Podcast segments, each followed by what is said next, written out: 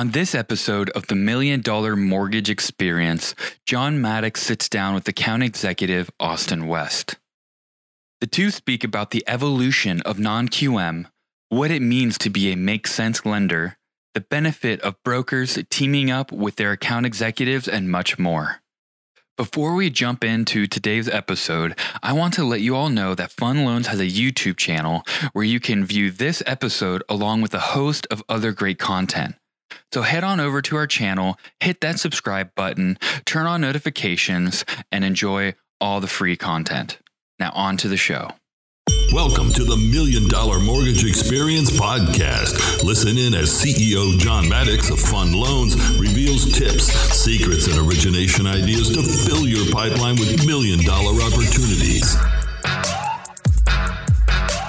All right, welcome to the show. Before I forget, please like, share, and subscribe. I'm sure you want to hear more of these podcasts, right? So just please follow what we're saying and you'll hear more. Uh, I'd like to welcome my first or my my guest, Austin West. Good to be back. Yeah, it's your second time here and it's been a while. Yeah, it's probably a year at least. Yeah.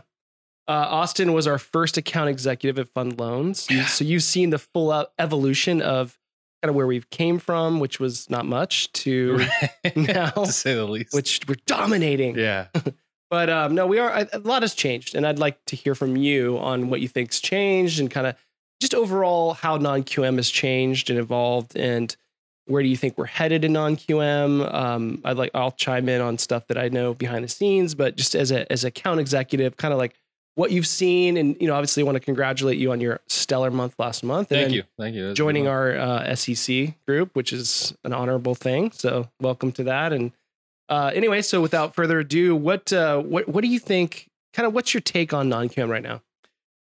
um, like you said, I mean, the only way to really explain it is evolved. Yeah. I mean, when I first got, not only when I first got into this, did I have no idea what I was doing, but neither did non QM really. Right, You know what I mean? Everyone was kind of, uh, sending loans to Bofi. Yeah, it was pretty much the only one out there. It's Right. like bank statements were just coming to surface, but no one really knew how to do them, right? You need Right. the CPA for every single thing.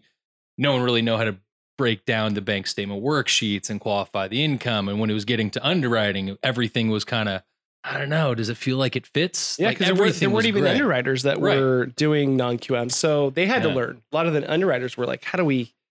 Yeah, they would do like a maybe a at other companies they probably were doing you know VA loans and and just normal conventional loans, and then they just came over and you know they had to learn it. Right. Well, you had some of these underwriters, and we had a few that funneled through here that were subprime days, Yeah, but that put them too far on the spectrum. too far. Yeah, right so you you either had it was either uh, either or you had people that were too aggressive on the non-qm then you had unsellable non-qm loans because Right. they're looking at it from a subprime aspect kind of fun. ignoring guidelines and then Right.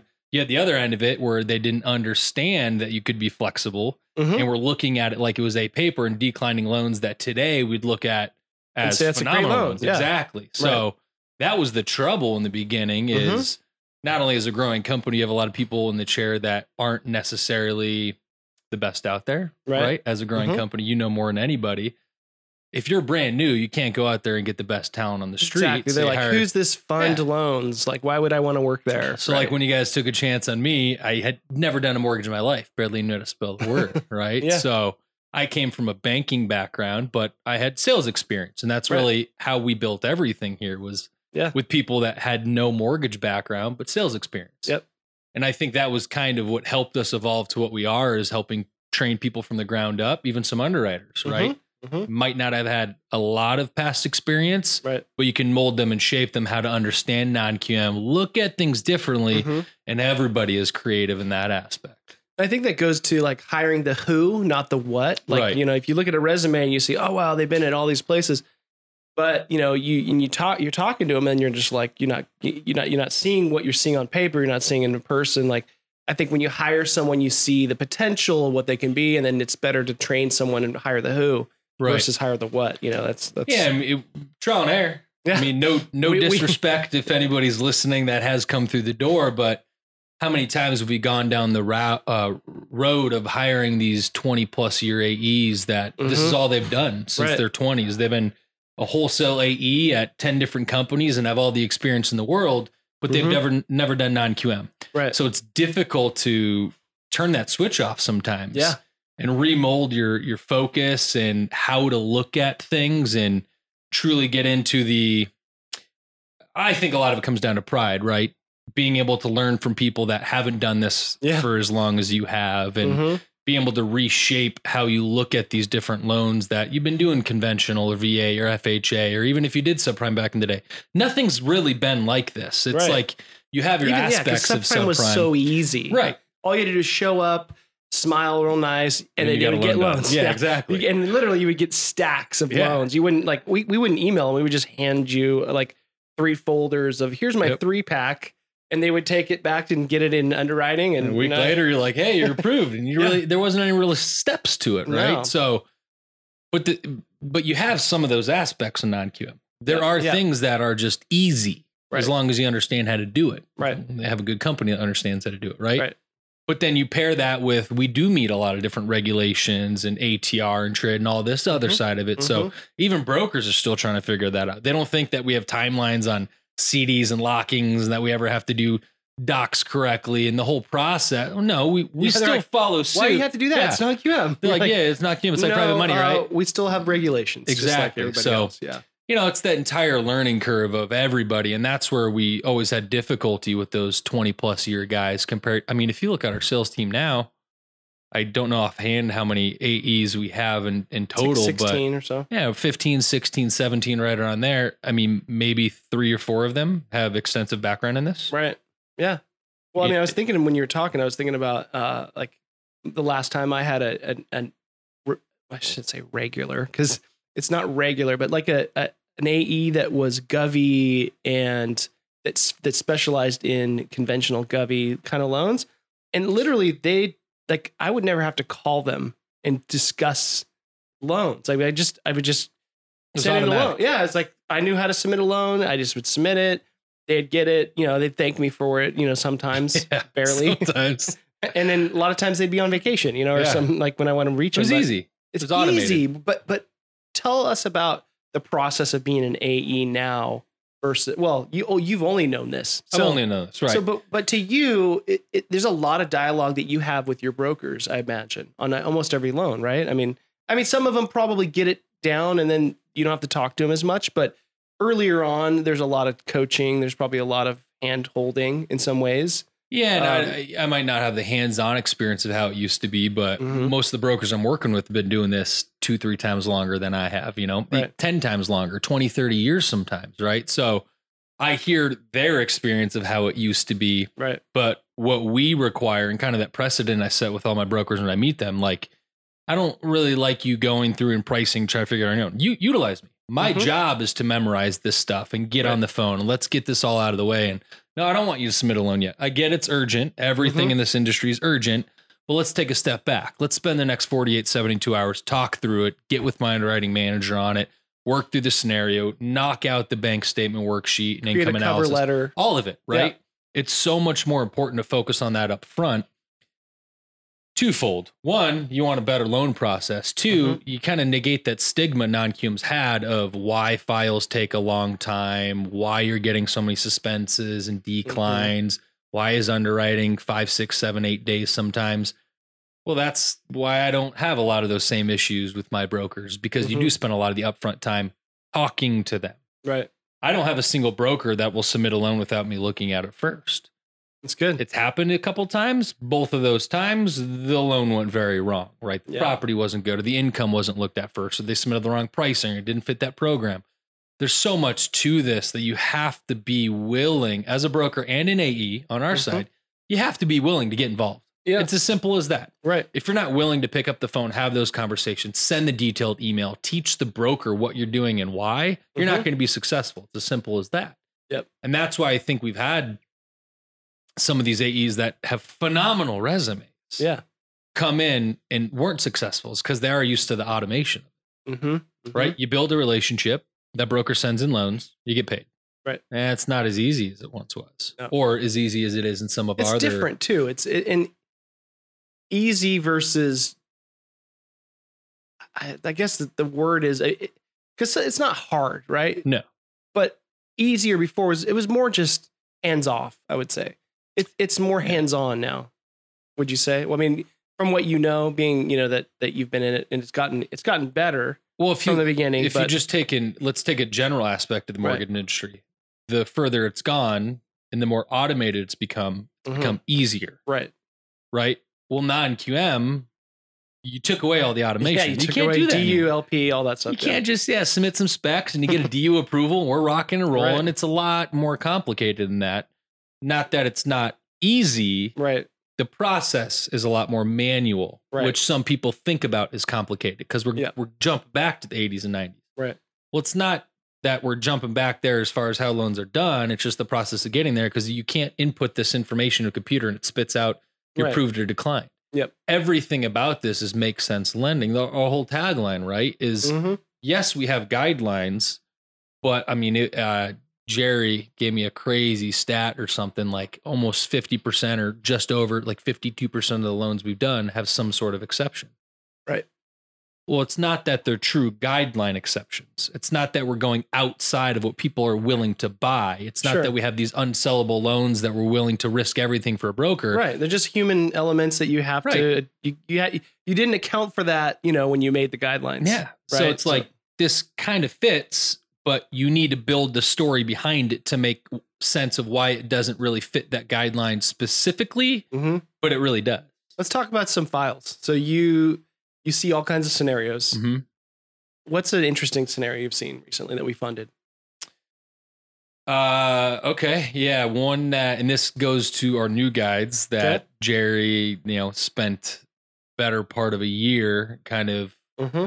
creating by taking the mindset of everything on the street being purchased. Yep. Why is it being purchased in different buckets, right? Mhm. Like they'll do it, then they won't, but this person's buying that person's loan.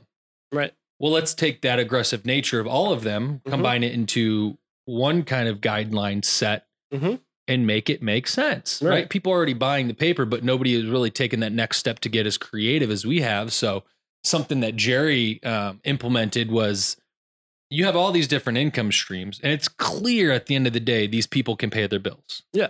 It's just they can't do it by your conventional return, sources, yeah. right? You you have your W two income, but you're Mhm. also self employed and own a business, but you're also sitting on a lot of assets, and then Isn't you have amazing how the, the economy's changed and just just the the world that we live in today is so much different than before. I mean, there's so many ways to make income now. Whether it's Uber, a little side hustle, you have your passion, you're maybe a photographer, so you make you know eight hundred dollars a month extra from your photography business, or you you know you have this business or that business, and you're making cash here and there and there. I think there's so many people nowadays that just have all kinds of in- income streams.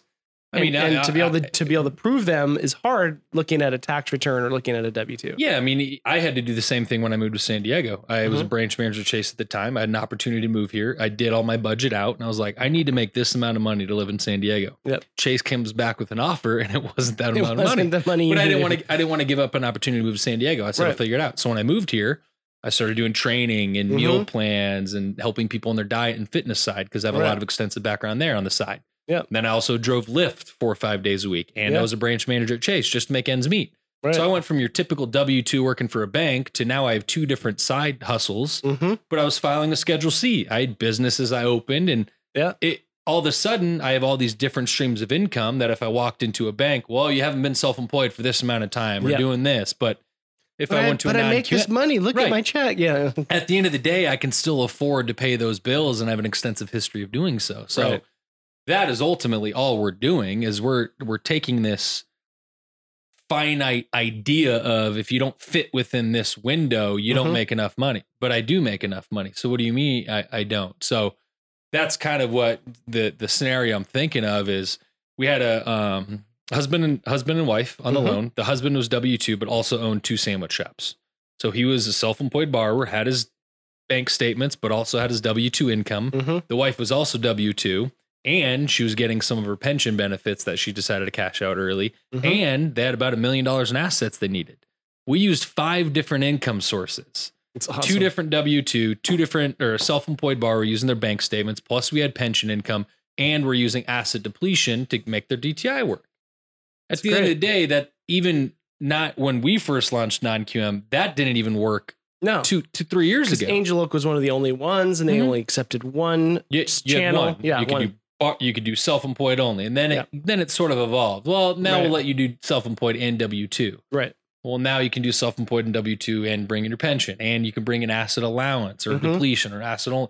All these different asset formulas we have now. Right. So this is a loan that was turned down by three of our competitors, but our ability to get creative with the different avenues there, come to find out they ended up being like a 20 DTI after being declined at the 60s and 70s elsewhere, right? So Yeah. All it came down to is we looked at it differently. Mm-hmm.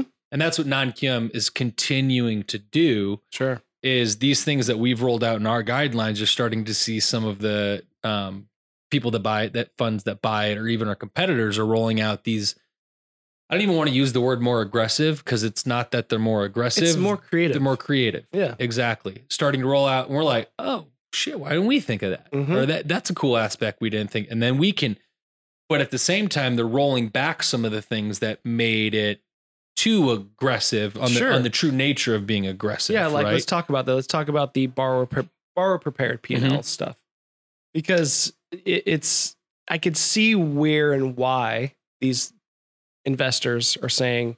Really, it's not the investors because the investors are fine with it because these loans perform. It's really the CFPB that basically Right. came down and said, "I don't want."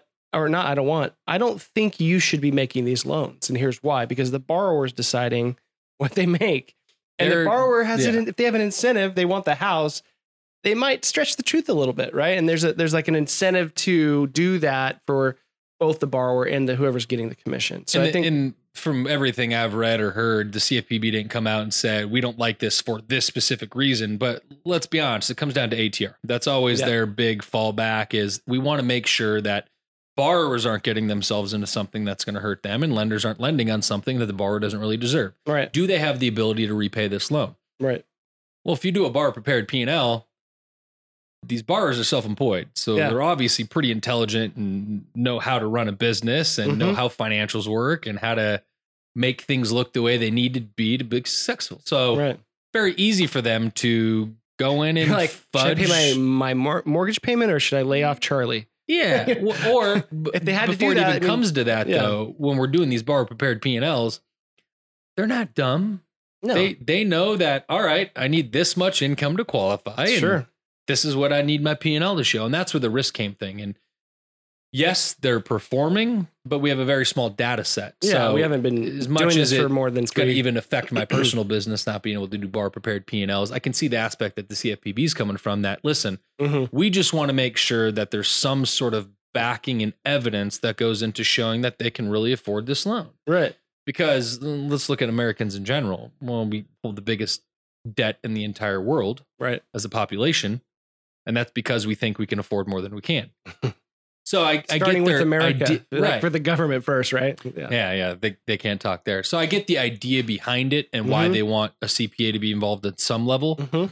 But the difficulty that we've faced with the CPAs is they don't understand exactly how non-QM operates either. Mm, exactly. Well, So they're giving us P and Ls based on a tax return. Yeah. if that worked, we would have yeah, gotten you, a tax return. you just go full doc, you know. right. So, so, so the investors on the other side too, and I've had lengthy conversations with them. They all get it. They they all know that a borrower doesn't necessarily need to be doing um, or using their CPA to to do this Right.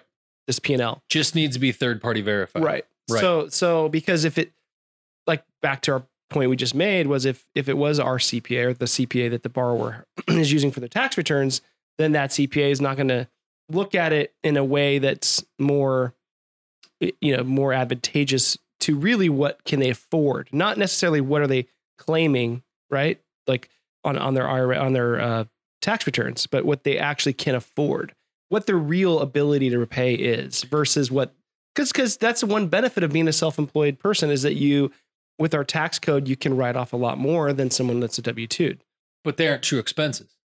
And that's where I have a lot. I, I get on the phone with borrower CPAs all the time to Mhm. explain. right Like, is they- that extra camera for the Yeah. photographer really a No. true expense or They could give they, do without P&L it and I'm like, that. why are we at the same income as the full doc? Well, I took it straight from the tax return. Right. you're not understanding. Here's what we really need, right? Right.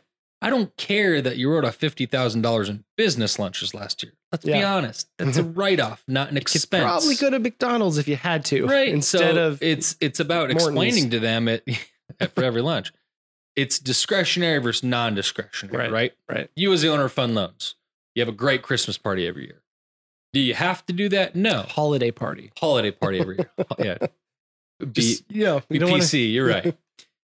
But and you have the ability to write that off, but it's not something that is absolutely needed right. to run fund loans. If you Right. had to cut that back to increase your bottom line income, Yep. you could. Yeah, we could. So it's discretionary versus non-discretionary. What do you absolutely need at the base level to operate this business? rent, stuff yeah, like that. your, yeah. your utilities, your overhead, Employee uh, costs, your um, podcast mics, new ones. Yeah, small stuff like this. If this is part of what you consider your Right. business to market and grow, then absolutely. Yeah. But what you buy when you buy everybody food every single Friday or the end of the Mhm. month or the gifts they give away, all that Sure. stuff doesn't help you run the business. It's just a benefit of working here and that you can write off. But Mhm. and that's really what we need to have these better explanations with our brokers and their borrowers and relate to their CPA because not every one of them are going to get on the phone with me, right? But Right.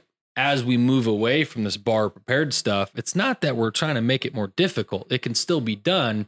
It's just about having that right conversation to make sure everybody understands. Yeah, and I think non-QM was so necessary to come into the marketplace because literally there was what private money and then your conventional lending and possibly some some, you know, lower jumbo type of lending, but the jumbo lending market like as you saw probably at Chase back before you came here was so strict. Like do you have any examples of people you when you you saw some loans come in or you talked to some borrowers I love it like now because I get a lot of loans from my old old buddies at Chase. that Yeah, will say, imagine. hey, you know, I got this guy. He's a private client with Chase. Has Mhm. five million dollars at the bank, Mhm. but he has ten finance properties, so they won't touch him. Yep. Guy's got four investment properties. He owns fourteen total, and because he's got more than ten, they don't want to touch your portfolio. and They that's don't care how much money rule. they have. It is. It is. I mean, I would think like they would say, what, what's better risk is let's see what the LTVs are on all these Right. properties, right? If they're all sub 70 LTVs, where's the risk in that? I mean, they don't care. They're not even willing to look at that. I know what I'm saying is there's such an opportunity in non-QM still. And, and, and I think one of these questions is, is do you think non-QM is a fad or passing fad? I mean, I don't see, you know, banks changing that, that rule. I I mean, mean, I'm a, I'm a super analytical lower. person, so I just I, I look at data, right? Yeah. The data says no, not a fad. We've Right. had a at minimum 200% growth year over year. I mean, the, Mhm, the industry's doubling. I think we're going to break 300% something this year, mhm. especially with all the new players coming to the game, which is part of the issue that we're facing right now. Mm-hmm. well, it's fun to a- watch. It's fun to watch some of these new guys come in and just fumble a little bit. Because we did, yeah, we fumbled, We did. and but we and but were- we're now evolved and we're we're in a different place. And it's interesting to hear. I mean, I'm sure you hear like, oh man, I sent this over to uh, you know XYZ non QM lender, and what happened, right? Well, I got a loan in right now. They're they had, when they submitted on Friday, we had an eight day COE, and they're still willing to give it to us because they're on the ninth underwriting touch on one of our competitors, not to be named. Yeah. Nine, two and a half months into the loan, conditions constantly added. The AE's never done a bank statement worksheet in his life. They didn't know how to qualify the income. They didn't know how to use the CPA that was willing to write a letter for. Right. I mean, it. That's the downside Mhm. of where it is. So, is it a fad? No, because you have so many players willing to spend the money and come into the game Right. but that's what's putting a detriment on non-QM right now, and the Well, lenders that actually are- do it There's well. some there's some bad like this non QM has kind of a bad name, you know, in, in in general, right? Like if you think about it, non QM is just oh, I don't want to do a non QM loan. If you're a broker, right?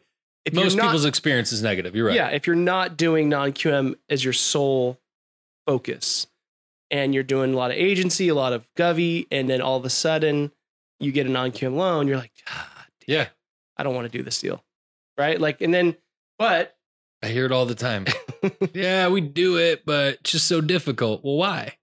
Yeah. Once you find out the why, it's not that difficult. You're just Mm-mm. not working with the right people, or they don't know how to do it. And the big issue with it right now is you have these players that come in the game that don't know what they're doing, Right. but they're trying to buy out the market. right, and so they have really and that's low what rates. creates yeah but that's what creates the negative connotation that non-QM is currently facing Right. is you have these big names that have always been govy or Mhm. conventional type lenders that just have the backing of the money behind them Mhm. so they come out and pitch rates that are so unrealistic for anything in the non-QM game that we know about on the back end right.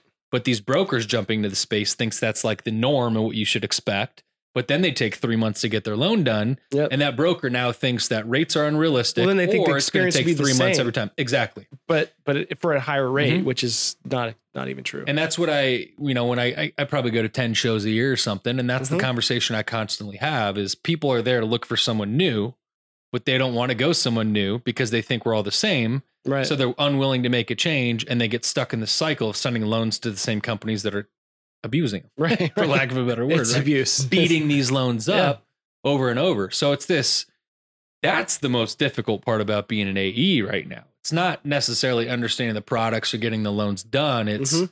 overcoming the challenges that we didn't create, that our competitors have created, Mhm. That have given everybody this negative feedback loop of, oh, it's always going to be this way. Give me one chance to prove it. That's all we're really asking. right. Right. And once they do, uh, I mean, that's essentially why we've become successful. They give us that one chance. They're like, oh, yeah. it's it's not always going to be as negative as I thought it was, and that's you know, Exactly. and you end up getting some business from them. I love it, man. So what's what's the biggest change that you've seen in non QM as a whole since you started? I mean, obviously the programs, right? We have evolved, but do you think the brokers are finally starting to get? Well, number one, let me back up. There's been a, as Dave liked to say, like a renaissance in Yeah. brokers. Like I'm just curious how many we we probably John T. We got to find some data on this how many people have left being lenders or being brokers because that's that's grown tremendously just the broker like at AIME the bro- brokers are better movement all that stuff that's changed so just the amount of people that are brokering loans versus being direct lenders has that that's been one of the biggest changes i've seen as a, as a as a Yeah, I mean, if I think back to two years ago, uh, the NAM conference in Vegas, Mhm. I think it was October two years ago. Um, we were one of maybe eight, seven non-QM lenders there. People would come up, oh, okay, fund loans, non-QM to 15 million, looking at our banner. What's non-QM? Yeah. And you have to sit there and like explain what you do. Oh, it's a private money. Well, no, sub-private. No. Nope. And it was trying to educate them Like, on do just do the base level income? Like, understanding. no. Right. Yeah. bank so was, statement income well, so subprime again? Well, no. Like, let me. And and Right. they weren't even willing to have the conversation at the point because they weren't seeing a lot of non-QM on their doorstep. Right. Sure. No one really show, wants to listen and see what your value is if you can't provide value to them. Right Compared to last month when we went to the AIME conference, mm-hmm. over two thousand originators there. yep no they were every- brokers They're brokers. Yeah. Yeah. And every single one of them, the conversation was, "Oh, I'm needing non-QM. right I'm looking for non-QM. Yep. In two years, that's a pretty dramatic change, right right? You go from NAM two years ago, didn't even have 2,000 people total, and they had 120 booths there, to 25, 24, however many booths were at uh, the AIME, mm-hmm. and over 2,000 just brokers right looking to capitalize on the fastest growing space, non QM. And to you know, going back to the fad question, I mean, we're, we're going to break, I think, six billion as an industry. That that's scratching the surface Yep. on a trillion dollar industry as a whole. right Right? You got something like twenty percent of the U.S. population. I mean, you know the stat. I think it's something like that. One Up out of five or one out of six are Self-employed? self-employed. Yeah, it's going to be 50% in the next five years. something crazy, or Well- some side hustle. Well, yeah, some side Yeah. hustle. There's going to be. I mean, that's insane. the workforce, So if yeah. you if you take the whole workforce as a whole as a trillion dollar industry, well, half of them can fit non-QM in some regard. Mhm. And now you have, you know, when bank statement loans launched, you couldn't get better than six and a half percent two, three years ago. Yeah, remember six nine nine, six four nine was like the. I'm doing multiple bank statement loans in the fours right Mhm, now. So it's mhm. not even like there's this big disparity between People can accept a four rate. Yeah. You know, it's like something in the fours is, just seems nice. or you know? even some in the fives if you can only put 10% Yeah. down and use bank statements to get it done. But you have an That interest only, before. you know, payment and all these yeah. different options. So So true. Um, but you've evolved as a as a industry. So when you were in industry, I was going to say industry, industry expert because you've been doing this for long enough to where it really makes you that. Um, what like when you were speaking on the panel? What was that? Two years ago or a year and a half ago? about a year and a half ago. and the questions you got versus now. yeah, the questions I have were can you explain a bank statement loan? Yeah. Can you give an example of how to do a bank statement loan? Yep. I mean, things that are elementary to now. Mm-hmm. Somebody asked me that now, I'm like, oh, you've never even tried doing a non QM, right? Yeah. For the most part, people can understand the premise of what a bank statement loan is at the Mhm. surface, right? We're using bank statements to qualify income for a self-employed borrower. People Right. understand the general aspects of what sure. that is now. Your deposits versus yeah. Now the questions you start getting or seeing at these conferences are, okay, here's a scenario for you. Guy Mhm. owns four different businesses, this and this. He's 40% under here, 60% under here, 100% under these two, but he's only half on title. And we have this. So it's it's become more intricate as far Right. as the detail people are looking for on these kind of loans. I mean, yeah, thinking back, that was the most elementary type questioning you could possibly imagine. And you know, it was only a room with 50, 60 people and it was a smaller show. and they're but all like with their arms crossed, and they're like, "Is this even legal?" yeah. Eh, Yeah, where everything's legal. We're abiding by all the regulations we need to. We're just looking at income differently. right. We're still meeting an ATR and proving that the borrowers can afford this Mhm. just differently. Right. Right. So, and that, yeah, in a short year and a half, you had a room full of 50 people that didn't even know what a bank stem loan is to now Mhm. that 50 people is trying to figure out how to get these crazy ones done. Right. So I think one of the biggest things that makes us difference or makes us different or stand out is compensating factors. So when we see a loan, if it has compensating factors and we make exceptions on it, um, it's really a, a, look. We look at it like a credit risk as a whole, like a loan, right? So when you see scenarios, now you've seen so many and you've seen enough of them to where you can kind of decide even before you talk, I know you got to go talk to Jerry or one of the underwriters, but can you kind of now look at a loan and say, I think we can get this done? Yeah. I mean, Because of the compensating factors and Right. LTV maybe. And, understanding what comp factor will outweigh whatever negative you have, Mhm. right? Uh, let me give you another good example. It was a one, I think it's a one point eight nine million dollar, one point eight two, something like that's in process right now. The broker went to three other lenders and couldn't get it done anywhere Mhm. because they were looking at it as a black and white circumstance. Mhm. So it had to do with um, the borrower was in a private money loan, Mhm. and if you pass your balloon payment by one day, they can file an NOD on oh, you right, right, away right. but Yeah. it's not a true NOD. Not a foreclosure action right. Necessarily. From a credit risk standpoint, where on a foreclosure, a credit risk, you haven't made a payment in 120 days. Right. Yeah. Like you're a risk it's a big because difference between those two things. correct, Yeah. compared to got busy in life or maybe you couldn't afford it for one month, whatever it might be. I you didn't know about non QM. you didn't know about bank statement loan. That's what we're doing. It's a bank statement loan. So they Mhm. kept going to banks trying to refinance out of this private they've money loan. always been able to eight years ago, six years couldn't ago. get it yeah. done. So every one of our competitors they went to looked at it. Nope. NOD can't do a 1.8 million at the 80% LTV or what it is. Mm-hmm. You're a C credit grade. You're capped at a million, capped at 70 LTV. Mm-hmm. All I had to do was look at the paperwork. Oh, you're just seven days, Pat. You know, your balloon was seven days ago. Yep. We, can we get the hard money? Yep. Well, here's a letter from the lender saying this is not a true NOD. They made every payment on time for 24 months. Mm-hmm. Just to protect ourselves, we filed it. Right. So yeah, absolutely bring that thing in. Exception was granted right away because our LTV was good, the FICO was good, the income we ended up and being it's a like good 10, 12 borrower. It just has a borrower. he had a bad loan with the, or she had a bad loan with you know a balloon on it, which we don't do anymore. Right. So there's a it's not reason. a true NOD. So Right. from our underwriting's perspective, that's not a credit risk. If you tell the story properly, let's get that thing in all day long, and we're fine. So I mean, jumbo loans. It's obviously we get paid as as mortgage brokers. We get paid off of bips or points, whatever. And so, do you ever have like mortgage brokers just getting nervous before they hand you a loan? Do they ever go like, you know, I, I could send this over here, but you know, how? Why should I trust you with this big loan? Because I think you know, I think back when I when do when I would do you know jumbo loans more, you know, when I was more of a loan officer, um, you get the bigger the loan, the more you care about it in a weird way because it's your commission. You know, you, you already think about, you know, it's a $3 million loan. You're thinking, oh gosh, if I'm making 1%, it's 30 grand. That's like a lot of money, right? So you, you kind of protect that loan and you, you're, you're more concerned about, you know, is it going to get approved? I don't want to, I don't want to waste my time with someone if it's, you know, do you ever have people that really feel you out before they submit a loan like that? Like they, especially I- like a I- new I broker, like a Give new, an example: the the four point one two five million bank Yeah. closed last month. Yeah. it was it was a broker that is a consistently sent broker? their. I might have done handful, 4 or Mhm. five loans in a year with Mhm. them, right? So not a huge amount of history there, and Right. smaller ones. right. Not everybody's Not a walking into a, 4.1, yeah, yeah. almost a four and a quarter loan, four and an eighth loan, right? So But the, when they went to our competitor, they were 5% lower LTV at the same price. So we're giving them a higher LTV, Mhm. offering the same rate that they were.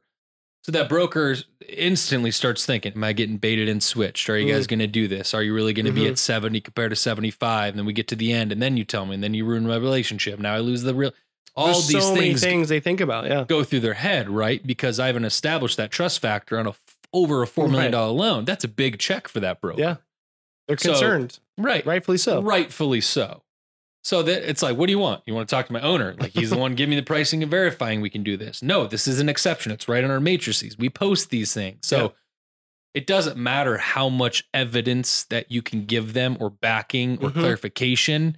Anytime you're dealing with these super jumbos, you run into the difficulties of that check for that broker, whether they're charging a point to you're 40 to 80 grand. Yeah. I mean, that's It's a lot of money. livelihood for a lot of people. Yeah. Right. So earning their trust has been the biggest hurdle. It's not that they don't think we can get it done. Can we get it done better than our competition was Mhm. at the terms that we claim? Mm-hmm. Because that's the other issue is you hear a lot of bait and switch stories. There's here. so much bait and switch. we haven't on No. any of our jumbo or super jumbo. If Is we ever do it- that, let me know because that is fireable offense. or you haven't presented the file Right. the way you said.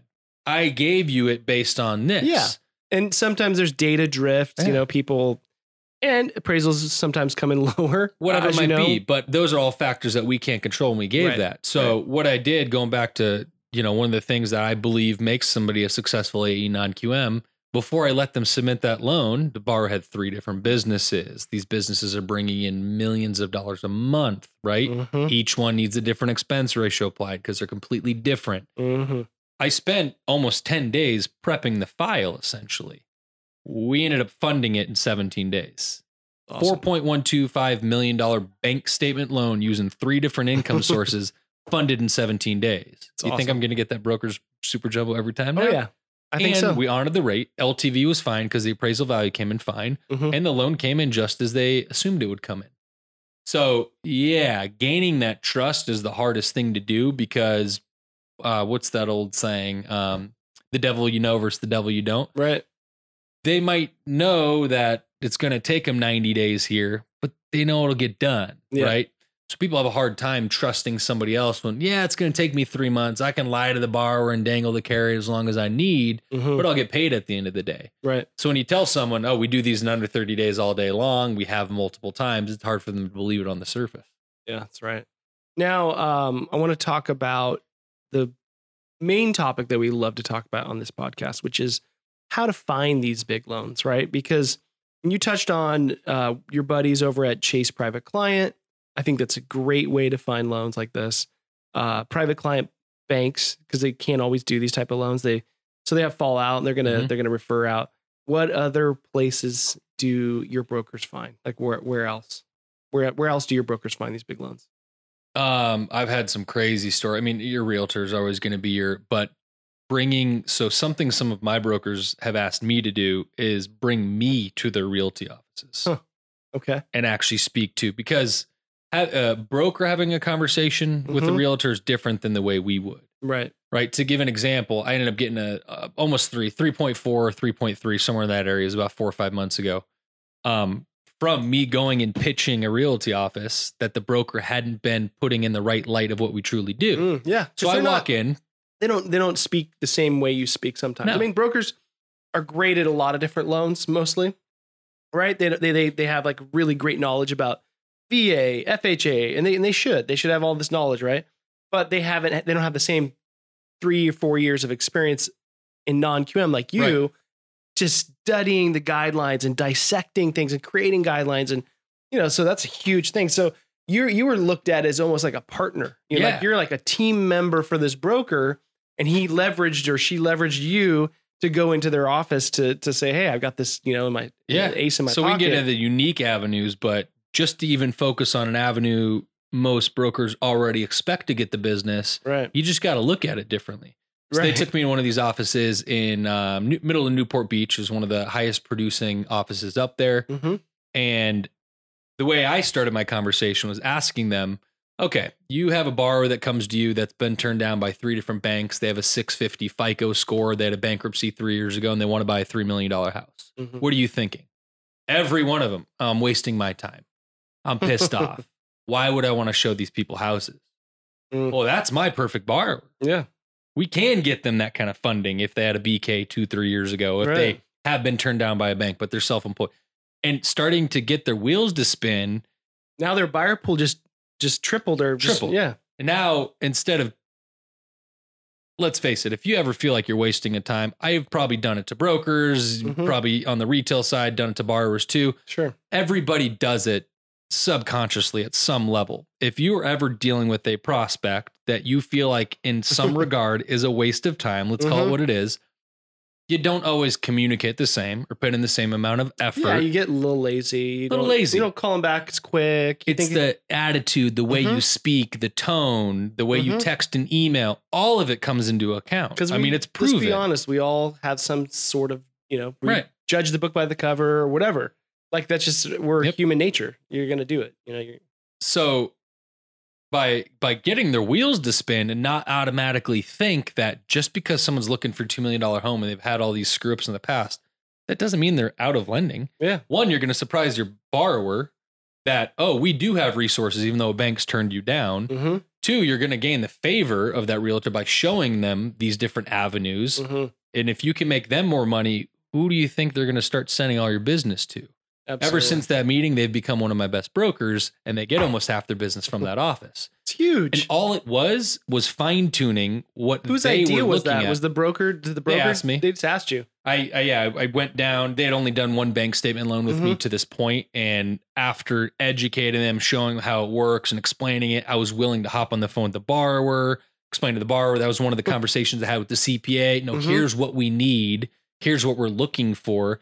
He was like, "Hey man, I have this huge meeting. This the office, uh, the owner of the office has a TV show and a YouTube." ch- So it's Hmm. like it's going to be a big meeting. Do you mind deal, popping yeah. in for ten minutes? I was like, "No, That's awesome. absolutely not, man."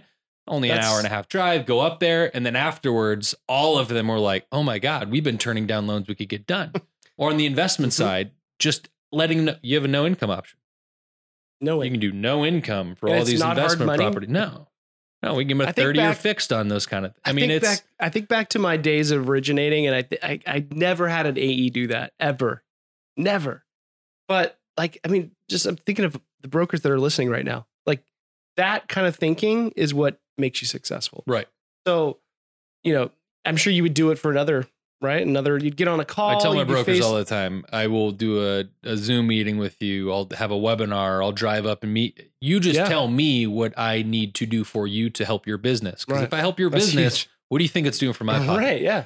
It is selfish in a way, but it's also unselfish because Well, if I can help value. you become more successful and grow that name, it all goes hand in hand. Everybody helps each other. Everyone in this industry is interconnected. hmm If if a It's deal a gets small done, business for sure. Right. Yeah. if a deal gets done, the trickle effect of everybody Mhm. involved in that transaction, Mhm. everybody that gets paid in that the transaction, realtor gets more business. the realtor, title, escrow, the broker the that broker you're doing gets more business, business, with, then you grow your name within then that you- brokerage, You and get then more you business, more which- referrals, yeah.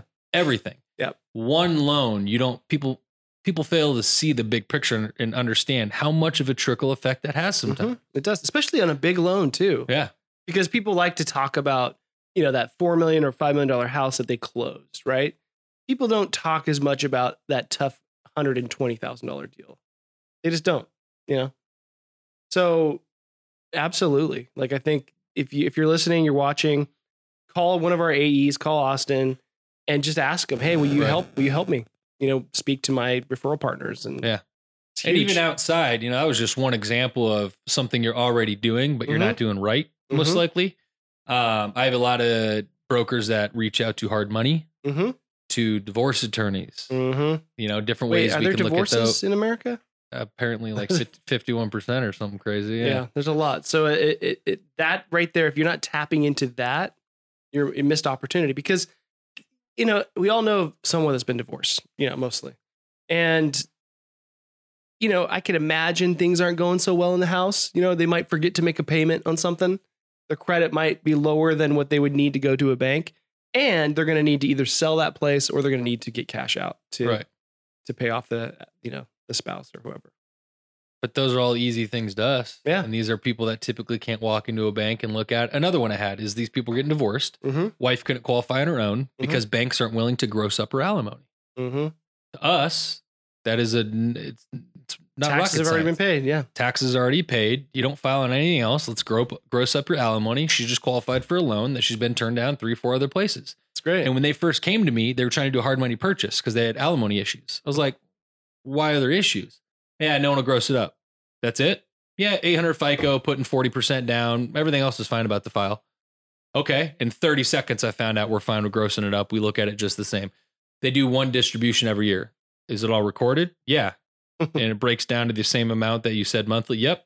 And we have this in the divorce decree and the separation agreement. Yep again something a bank wouldn't look at but that divorce attorney sent something to my broker that we were able to get done so it's, there's so many avenues that it's not only about creatively getting these things done once you have them it's about finding the creative avenues to even find those borrowers Now imagine if you're you had a broker out there call you and say, "Hey, I'm I'm gonna ha- have a meeting with a divorce attorney. Do you mind jumping on a call with me and being there with you know to discuss this?"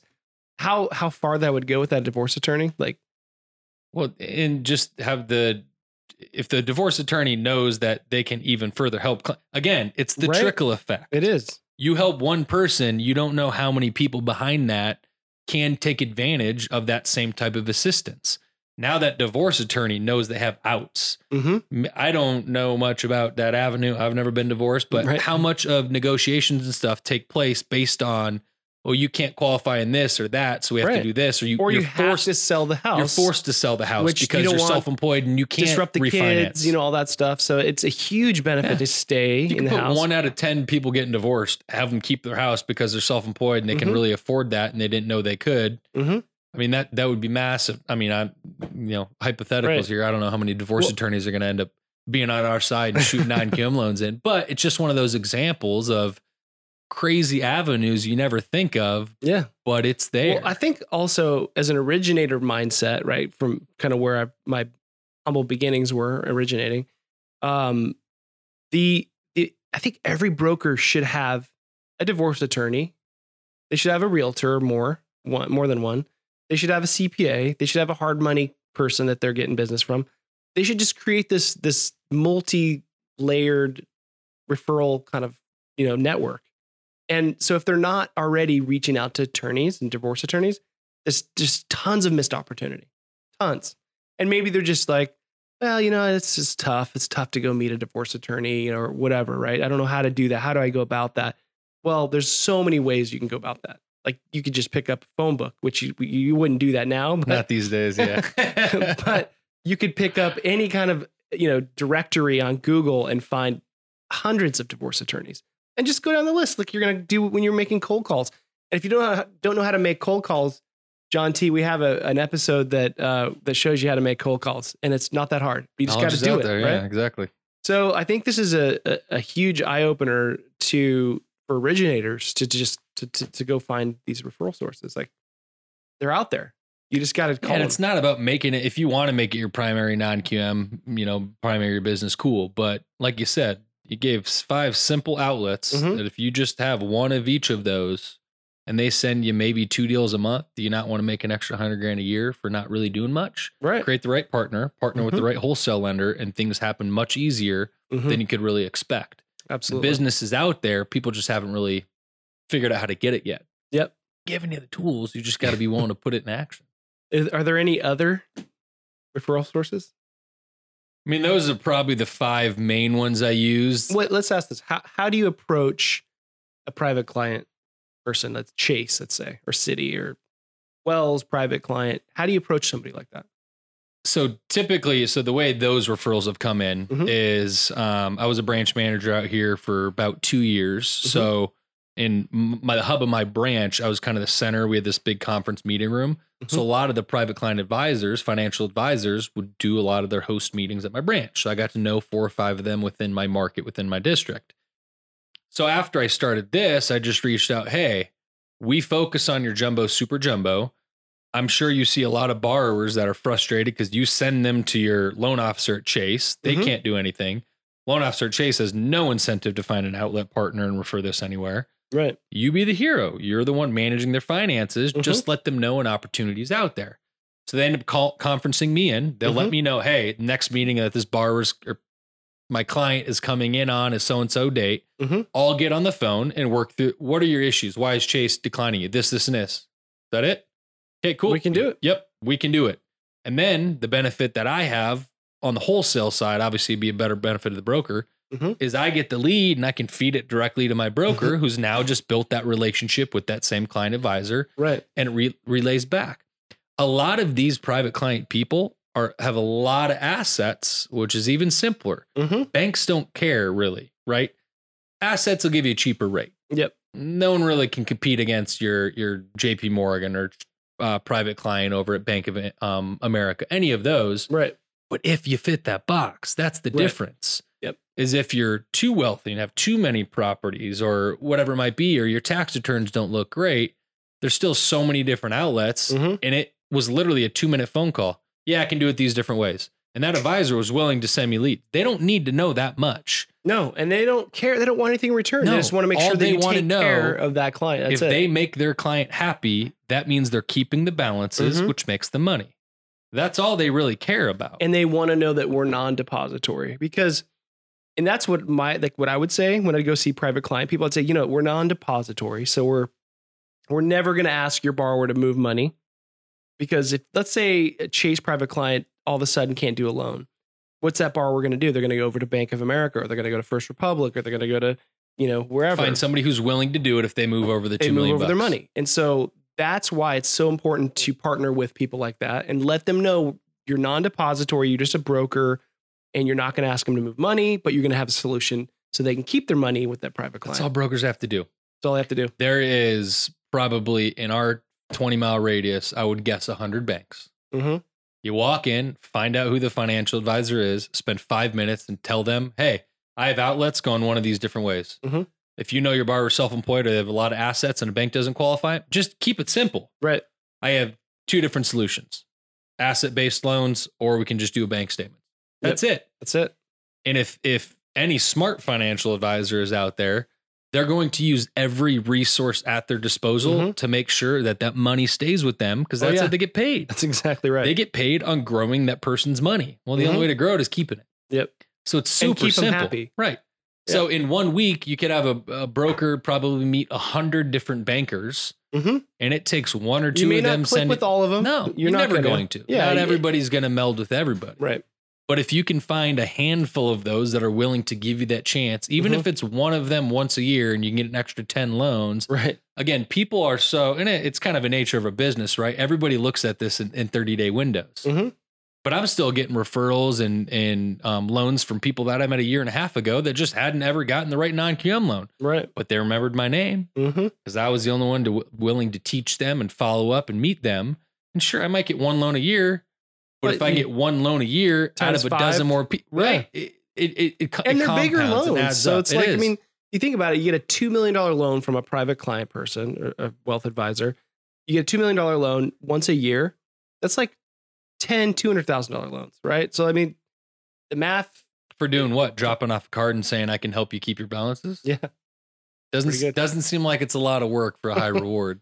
And if you need more coaching, call Austin West yes, here. I'm here. He would gladly here. help you because obviously that would help your business and our business. Of course.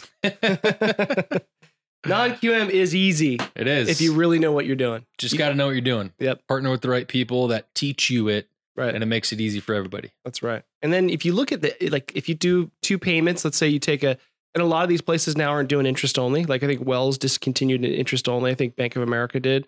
So if you look at say like the lowest rate you're going to get on a jumbo loan out there, maybe it's three something, and then you look at the lowest rate you're going to get on a non QM if it's good credit, maybe it's in the in the fours. Interest only is still going to beat out the payment on the on the lower rate deal. Well, take it a step further. If you're doing these high LTV loans, we don't have PMI. Right. You can do IO and stack no PMI on top of it. Right. You could be a percent off an interest rate and be saving hundred dollars a month. Yeah. And a lot of people really mainly care about their payments. Mhm. At the end of the day, they do want to know what their rate is. They want to like brag about I got a, you know, I got this sub two. It always you know, sub three percent. Yeah. But at the end of the, the day, end of the day, you know, you're What- gonna be like, what's my payment? Yep. And it's for 10 years. and it's okay. I can I can deal with that. Absolutely. So hopefully you guys got some good stuff out of this. Uh, we are wrapping up for today. Please like, share, and subscribe. And if you have any topics that you want us to talk about, please let us know in the comment section or reach out to us. If you want to be a guest on the podcast, please let us know. We'd love to have you on here uh, as long as we can add value to our listeners. Always. And thanks again for coming on for a second time, Austin. Thanks and I'm sure me. it won't be the last. Nope. Thanks, All right. See you on the next episode. See you guys.